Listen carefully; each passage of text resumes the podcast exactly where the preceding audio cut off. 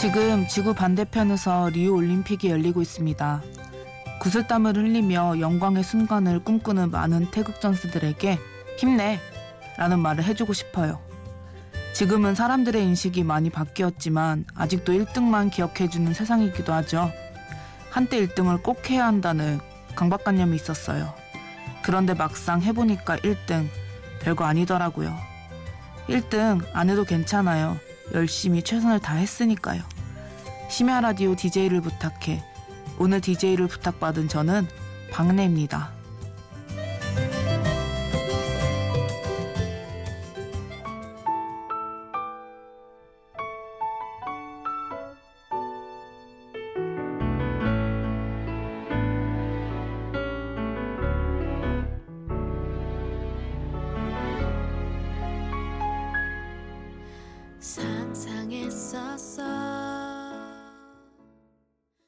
첫 곡으로 피프틴 앤드 I Dream 들으셨습니다. 안녕하세요. 저는 방은혜입니다. 요즘 리우올림픽 보느라 잠 설치는 분 많으시죠?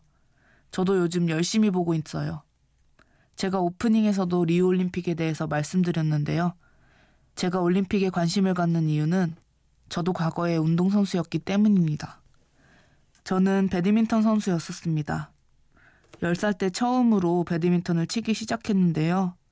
아빠와의 자존심 싸움에 지지 않으려고 운동을 시작했던 것 같아요. 오기로 시작해서 그런지 그만두지도 않았고요. 다행인지 불행인지 바로 두각을 나타내서 운동 시작한 지 2년 만에 소년체전 우승을 했고요. 계속 1등만 했어요. 그런데 고등학교에 입학하고 나서 슬럼프가 왔네요. 어느 날 시합에 나가야 하는데 너무 하기가 싫은 거예요. 시합 나가기 직전까지 못하겠다고 징징대던 나를 엄마가 어르고 달래서 시합장에 보냈는데 하필 그 시합에서 왼쪽 무릎 십자인대가 끊어지는 사고를 당했어요. 결국 저는 24살에 이른 은퇴를 하게 되었어요. 이런 경험을 했기 때문에 저에게 리우 올림픽은 남의 일이 아닌 것처럼 느껴지는데요. 오늘 한 시간 동안 DJ로서 운동하면서 겪은 에피소드, 그리고 지금 이 시간 지구 반대편에서 열심히 땀 흘리고 있을 태극전사들 이야기를 함께 해볼까 해요. 노래 듣고 이야기해 볼게요. 이번 곡은 젊은이들에게 조금 생소하실지도 모르겠네요. 충주에 사는 정미경 씨 신청곡 임희숙의 내 하나의 사람은 가고 듣고 올게요.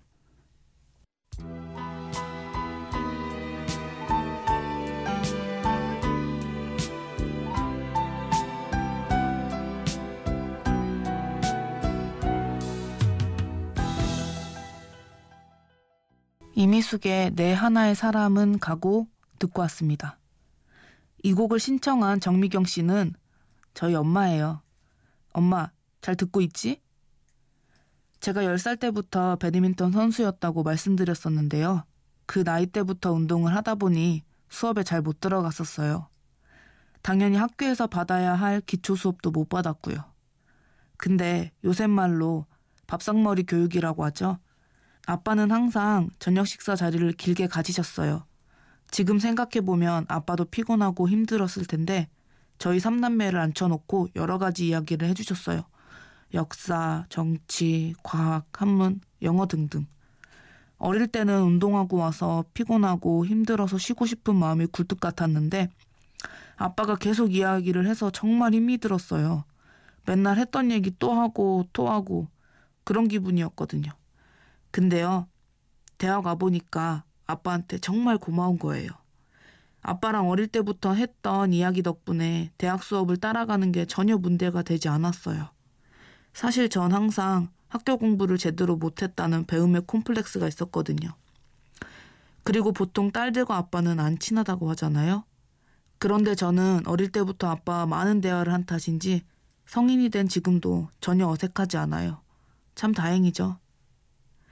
아빠 이야기를 했으니 엄마 이야기도 해야겠죠? 아빠와는 다르게 엄마는 생각만 해도 눈시울이 붉어지고 늘 미안해요. 제가 처음 운동을 시작했을 때 엄마가 굉장한 반대를 하셨어요. 하나밖에 없는 딸, 이쁘고 귀하게 키우고 싶은 마음이 크셨대요. 그런데 운동한다고 맨날 엉덩이가 시퍼렇게 돼서 들어오니 그러게 속상할 수 없었다고 하시네요. 엄마는 어릴 때부터 강요를 하지 않으셨어요. 운동할 때도 열심히 해. 1등 해야 돼. 똑바로 해야지. 이런 말씀 전혀 안 하셨어요. 말 대신 제가 늘 기댈 수 있는 든든한 방패막이 되어 주셨죠. 제가 연습에 지쳐서 힘들어 할 때도 시합에 져서 우울해 할 때도 우승을 해서 기뻐할 때도 다쳐서 더 이상 운동을 못하게 됐을 때도 그리고 대학에 가서 힘들게 공부할 때도 엄마는 늘 뒤에서 묵묵히 지원해주고 응원해주셨어요. 때로는 강요 없는 엄마의 의견 때문에 살짝 원망을 한 적도 있어요. 앞으로 뭘 어떻게 해야 할지 모르겠고 막막한데 엄마는 그저 너 하고 싶은 거 해. 라고만 하시니까요. 근데요. 그럼에도 엄마는 뭘 하던 간에 절 응원해 주신대요. 그 한마디에 못할 일도 할 수 있을 것 같은 용기가 생겨요. 이쯤에서 노래 듣고 올까요? 제가 힘들거나 지칠 때 위로받는 노래들이에요. 처진 달팽이의 말하는 대로 송민호의 컵. 나 스무 살 적에 하루를 견디고 불안한 잠자리에 누울 때면 내일 뭐 하지? 내일 뭐 하지? 뒤돌아봤을 때 생각보다 멀리 와 있었어 난 혼자였고 문득 겁이 났지 처진 달팽이의 말하는 대로 송민호의 겁 들으셨습니다. 가끔씩 정말 힘들고 지치는 날 있잖아요. 노래만 들어도 눈물 날 때가 있거든요. 그럴 때 이 노래들 듣고 한바탕 울고 나면 마음이 다시 제자리로 돌아오는 기분이 들어요. 저한테 큰 힘이 되어주는 노래예요. 저는 10살 때부터 배드민턴만 알고 살아왔었어요. 그런데 인생을 걸고 하던 일이 부상으로 인해 멈춰버렸을 때 세상이 무너지는 기분이 들었어요. 그것도 고작 18살 때 말이에요. 홀로 남은 병실에서 매일 밤 울부짖고 그러다가 낮이 되면 생각했어요. 나 이제 뭐하지? 운동 말고 다른 건 해본 적 없었거든요. 공부는 배워본 적도 없었고, 그럼 책을 읽자. 이렇게 마음을 먹은 저는 그때부터 하루에 세 권씩 닥치는 대로 읽었어요. 책 읽기는 정말 자신 있었거든요. 그리고 다이어리에 온통 운동 시합만 있었던 공간에 빈 공간이 생기면서 대신 채워 넣을 무언가를 계속 찾았었어요. 무언가를 하지 않으면 불안했고 뭐라도 배워야 할 것 같았거든요. 그런 나중에 문득 운동이 전부가 아니었구나. 그래. 남들보다 조금 빨리 깨달았다고 생각하자. 난 어른이 되고 있는 거야. 마치 청춘 드라마 속 대사스러운 깨달음을 느꼈었어요. 비는 시간을 이렇게 메우는 동시에 재활치료도 해야 했어요. 아침에 일어나 버스, 지하철, 버스를 타고 병원에 도착해서 두 시간 동안 재활을 끝내면 하루 재활 일과가 끝났어요. 그렇게 오전 재활이 끝나면 오롯이 오후 시간은 자유 시간이었는데요. 운동을 시작하고 이토록 자유시간이 있었던 적이 없었던 것 같아요.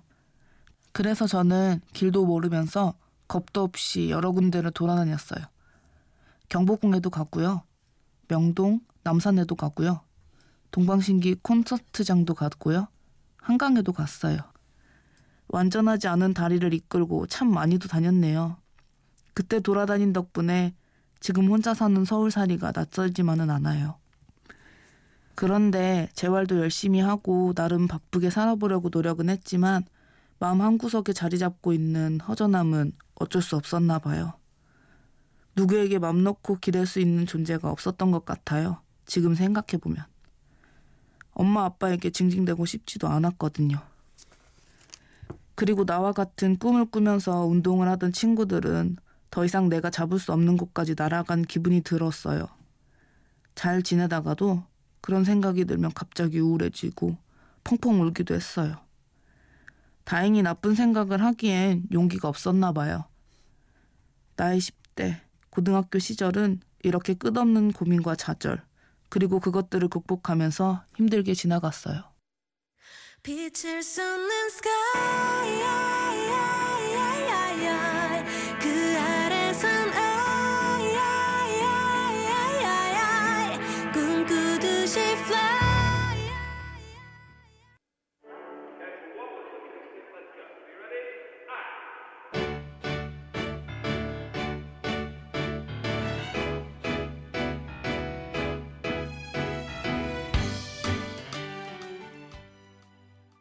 소녀시대 리더 태연의 아이 그리고 슈퍼스타 K 스타죠. 딕펑스의 비바 청춘 들었습니다.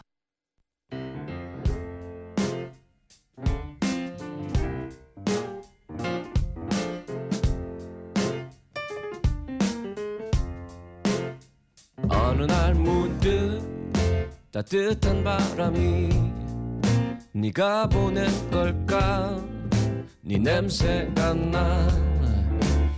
나참 향기롭다. 참 오랜만이다. 보고 싶다. DJ를 부탁해. 심야 라디오 DJ를 부탁해. 저는 오늘의 DJ 방은혜입니다. 제가 운동을 하다가 부성으로 좌절하게 된 이야기를 했는데요. 비록 은퇴한 운동선수이지만 올림픽을 꿈꾸면서 운동을 했던 적이 있기 때문에 국가대표 운동선수에 대해 많은 관심이 있을 수밖에 없어요. 대한민국 1%의 선수들은 태능에 위치한 태능선수촌에서 집중 훈련을 받게 됩니다. 올림픽 시즌에 잠깐씩 나와 선수들의 지옥 훈련이라고 소개되기도 합니다만 실제로는 몇 배 더 강한 훈련들을 태국 전사들은 묵묵히 해나갑니다. 레슬링 유도 선수들은 천장에 매달린 밧줄을 수천 번씩 오르내리고요. 육상 중장거리 선수들은 눈도 떠지지 않는 새벽 5시부터 2시간 동안 400m 운동장 50바퀴 이상을 뜁니다. 체조 선수들은 강도 높은 훈련을 마치고도 마음대로 식사를 하지 못해요. 태능이 있는 모든 선수들은 한 번쯤 불암산을 폭파시켜버리고 싶다는 생각을 해봤을 거예요. 그저 우리는 힘들겠구나 라고 생각하는 것들을 선수들은 매일같이 해내고 있습니다.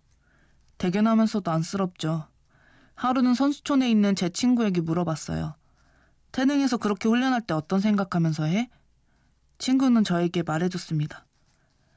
처음 훈련 시작할 때는 어떻게 해야지라는 정신이 살아있는데 반복되다 보면 아무 생각이 없어. 그냥 눈 뜨면 나가야지 뭐. 지금 한창인 청춘들이 태능에서 구슬땀을 흘리며 하나의 목표만을 위해 훈련합니다. 그런데요. 올림픽에서 메달이라도 따면 다행입니다.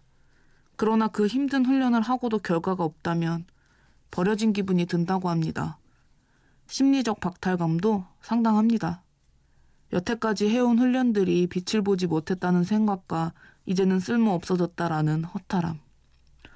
그리고 운동선수라는 특수 직업은 유난히도 은퇴가 빠른 직종이기도 해요. 젊은 날 몸을 혹사하며 최고의 퍼포먼스를 뽐내야 하기 때문에 몸은 몸대로 상하고 때로는 마음도 다치기도 하죠. 그런데요, 각 종목들을 대표하는 선수들 뒤에는 대표 선수가 되지 못한 더 수많은 선수들이 있어요. 그리고 올림픽이 끝난 후에는 아무 성과를 이루지 못한 선수들도 많이 생길 거예요. 그런 선수들에게 아무도 관심을 두지 않겠지만 이제는 우리가 알아야 할 때 아닐까요? 1등 뒤에 이름 모를 수많은 선수들이 있다는 걸요. 노래 듣고 올게요. 자이언티의 노 메이크업.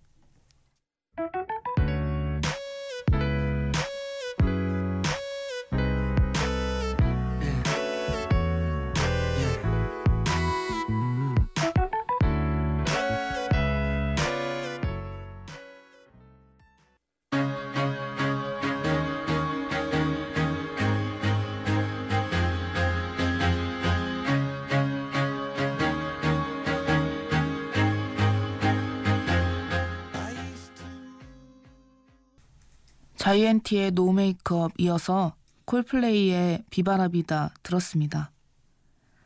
저에게는 조금 특별한 친구와 언니가 있습니다.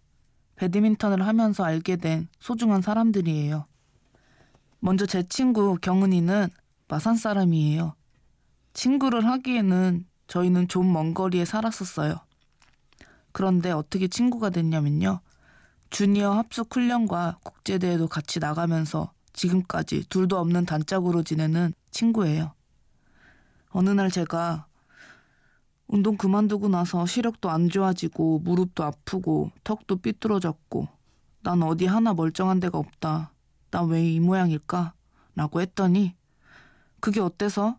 운동했기 때문에 무릎 아픈 거였고 눈은 남들보다 많이 써서 그렇고 턱은 생각보다 그런 사람 많아. 너 충분히 예뻐. 와, 너무 감동적인 대답이었어요. 그 당시 자존감이 엄청 낮았었는데 경은이 덕분에 다시 자존감을 찾았었어요. 또 저에게는 항상 이것저것 챙겨주는 언니가 있어요. 대학교 4학년 때 제가 한참 진로 문제로 고민하고 있었어요. 언니가 기숙사에 와서는 편지와 함께 돈을 놓고 간 적이 있었거든요. 5만원짜리 내장과 동생을 걱정하고 응원하는 글로 가득했던 편지. 본인도 그때 당시 올림픽 준비로 힘들었을 텐데 얼마나 고맙던죠.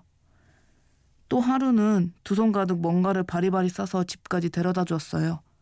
집에 와서 봤더니 세상에 라면 포트며 그릇에 칫솔에 혼자 살기 시작한 동생에게 이것저것 챙겨주고 싶었나 봐요. 이런 언니한테 정말 선물해주고 싶은 게 있는데요. 마음 같아선 당장 선물해주고 싶은데 아직 못 사준 것이 있어요. 음, 언니, 언니 생일까지 기다려. 내가 꼭 사줄게. 지금까지 소개한 제 친구는 리우올림픽 배드민턴 여자복식 국가대표 정경은이고요. 아까 소개해줬던 언니는 리우올림픽 배드민턴 혼합복식 국가대표 김하나입니다. 경은아, 하나 언니, 이거 듣고 있을지 모르겠어. 귀찮다고 안 들을 것 같은데. 올림픽 가기 전에 만나서 응원해주고 싶었는데 둘이 워낙 바빴어요 말이지. 깜짝 응원하려고 내가 한 달 내내 준비한 거야. 가끔 이런 생각을 해봐. 내가 만약 다치지 않았고 운동을 계속 했었더라면 언니랑 경은이처럼 그렇게 할 수 있었을까? 답은 늘 못할걸? 였어. 그만큼 대단하고 힘든 것 묵묵히 해내고 있어서 대견하고 자랑스럽고 막 그래. 이제 지금 시합 하고 있잖아. 부담 갖지 말고 하고 싶은 거 다 했으면 좋겠어. 여태 잘해왔잖아. 어떠한 결과가 나오던 난 늘 응원할 거야. 다치지 말고 무사히 한국 돌아왔으면 좋겠어.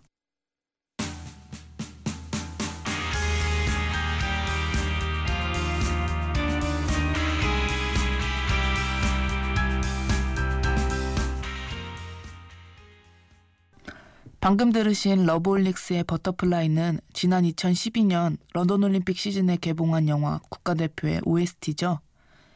노래만 들어도 매번 가슴이 뭉클해지네요. 역시 스포츠는 그 어떤 드라마보다 많은 감동을 주는 것 같아요. 지금 이 시간 리우는 오후 4시를 앞두고 있는 시간인데 우리나라 선수들은 뭐 하고 있을지 모르겠어요. 쉬는 선수들도 있을 테고 경기 준비하는 선수들도 있을 테고 경기 중인 선수들도 있겠죠? 쑥스럽지만 우리나라 선수들에게 들려주고 싶은 말이 있습니다.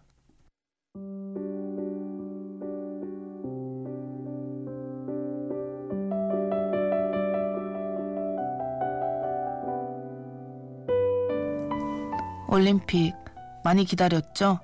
음식은 입맛에 맞나요? 제 아무리 특급 요리사가 해주는 음식을 먹고 있더라도 그저 흰밥에 김치가 간절히 생각날 수도 있다는 생각을 해봅니다. 지구 반대편 그곳에서 구슬땀을 흘리며 인생 최고의 무대를 준비하는 그대들을 어떠한 말로도 응원을 할 수 없을 것 같아요. 가슴이 벅차올라 아무 말도 생각도 안 나고요. 메달의 색깔은 중요하지 않은 것 같아요. 그저 몸 건강히 다치지 않고 최선을 다해 무대를 빛내주세요. 승리는 그대들 것입니다. 모두 모두 수고했어요. 한국 돌아올 때까지 몸 조심히 오길 바랄게요.